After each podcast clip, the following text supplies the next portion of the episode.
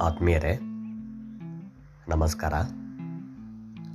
ನಾನು ಗವಿಸಿದ್ದ ಹೊಸಮನಿ. ಇವತ್ತು ಕವಿ ಕೃಷ್ಣ ದೇವಾಂಗಮಠ ಅವರ ಪೈಗಂಬರ ಮತ್ತು ಸಿಲುಬೆ ಅನ್ನುವ ಪದ್ಯವೊಂದನ್ನು ವಾಚನ ಮಾಡುತ್ತಿದ್ದೇನೆ.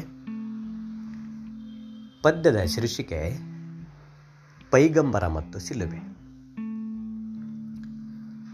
ವನ ಹುಲ್ಲು ಸುರಿದ ದೊಡ್ಡೆಯಲ್ಲಿ ಏಸು ಹುಟ್ಟಿದ.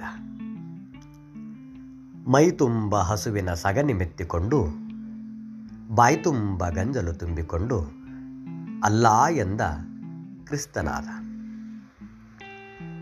ದಿಗಂಬರ ಮಲಗಿದ್ದ ಪೈಗಂಬರಿಗೆ ಹೆಣದ ಮುಷ್ಟಿಯಲ್ಲಿ ಸಿಲುಬೆ ಸಿಕ್ಕಿತು. ಕುರಾನಿನ ಕೊನೆಯ ಪುಟದಲ್ಲಿ ಯಥಾವತ್ತಾದ ಅದರ ಚಿತ್ರ ಬಿಡಿಸಿದ. ಮೇರಿಯನ್ನು ಬಾಯ್ತುಂಬ ತಾಯಿ ಎಂದ.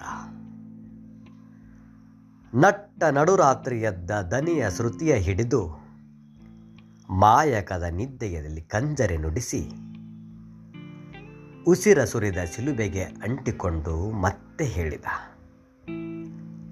ದಾಹ, ನೀರ ನುನಿಸು, ಗಂಟಲಿಗ ಗಾಳಿ ಕೊಡಲು ಮುಳ್ಳು ಕಿರೀಟದ ಮೇಲೆ ವೈನು ಸುರಿ.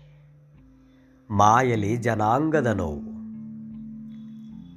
ಪೈಗಂಬರ ಮೆಲ್ಲನುಲಿದ ಕಾಲು ಸಿಲುಬೆ ತೋರಿಸು. ನಾನೂ ಅಂಟಿಕೊಳ್ಳುತ್ತೇನೆ. ನಿನ್ನ ಕಿರೀಟ ನನ್ನ ತಲೆಯನ್ನೂ ಅಲಂಕರಿಸಲಿ. ಧನ್ಯವಾದಗಳು.